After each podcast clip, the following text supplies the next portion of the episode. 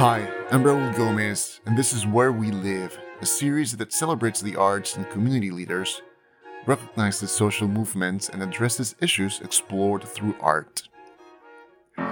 In early 2021, All Classical Portland, in partnership with N.M. Bodecker Foundation, launched the Recording Inclusivity Initiative, with the goal of addressing the lack of widely available classical music recordings by composers from underrepresented communities. A panel of experts selected five composers out of nearly 100 nominations, and their works were recorded in Portland throughout the summer and fall of 2021.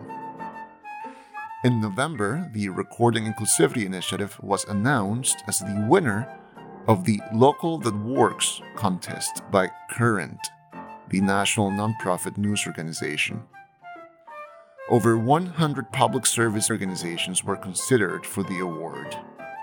Today, we take a look back at the beginnings of the project. When I was approached about this back in 2019, I was like, my gosh, this is exactly up my alley. That is flutist Adam Eccleston, All Classical's current artist in residence and the chair of the selection panel for the initiative. For him, leading the selection panel had special personal significance, going back to his family and his Panamanian roots. My parents always were gung ho about, yes, he plays the flute, so what? And he's a black man in classical music. And so they were pushing it from very early on. I've always had that feeling that this is my calling to break down those type of barriers. So when Suzanne brought this to me, it was like, hallelujah.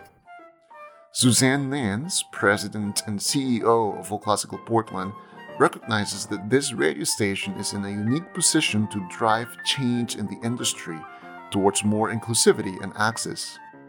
A study conducted in 2016 by the League of American Orchestras showed that fewer than 3% of musicians in American orchestras are African American, fewer than 4% are Hispanic, and only 1 out of 10 musical directors in American orchestras are women.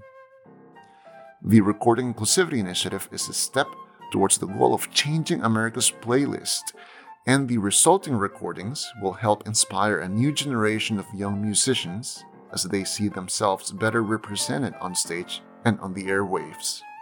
Growing up, when I was about 12 years old, when I started playing the flute, I've always envisioned myself playing with an orchestra in front of this uh, amazing concert hall with my friends, my family.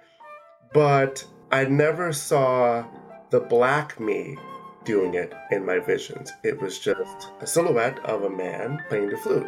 So I never envisioned me, my blackness, on this type of stage.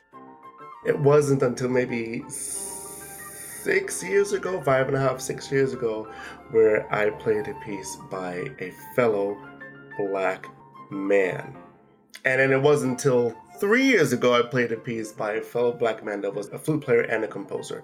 So I kept acting, asking myself, why? Like, why, why is this a thing? The composers selected by the panel for the first batch of recordings included two posthumous composers, Melanie Hélène Bonis and Coleridge Taylor Perkinson, as well as three living composers, Jasmine Barnes, Lauren McCall, and Kayla Orozco. Parma Recordings and its subsidiary Navona Records have joined the initiative as its official recording label. All Classical Portland will issue a national challenge to radio stations across the United States to launch their own regional branch of the project. To that end, the Sorel organization has signed on to help fund a national database to provide easy access to these recordings. To learn more about the Recording Inclusivity Initiative, or to learn more about its recent award from the Local That Works contest from Current, please go to allclassical.org slash recording inclusivity.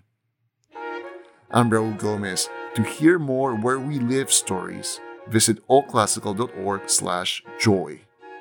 Where We Live is part of All Classical Portland's Joy program dedicated to equity and inclusivity.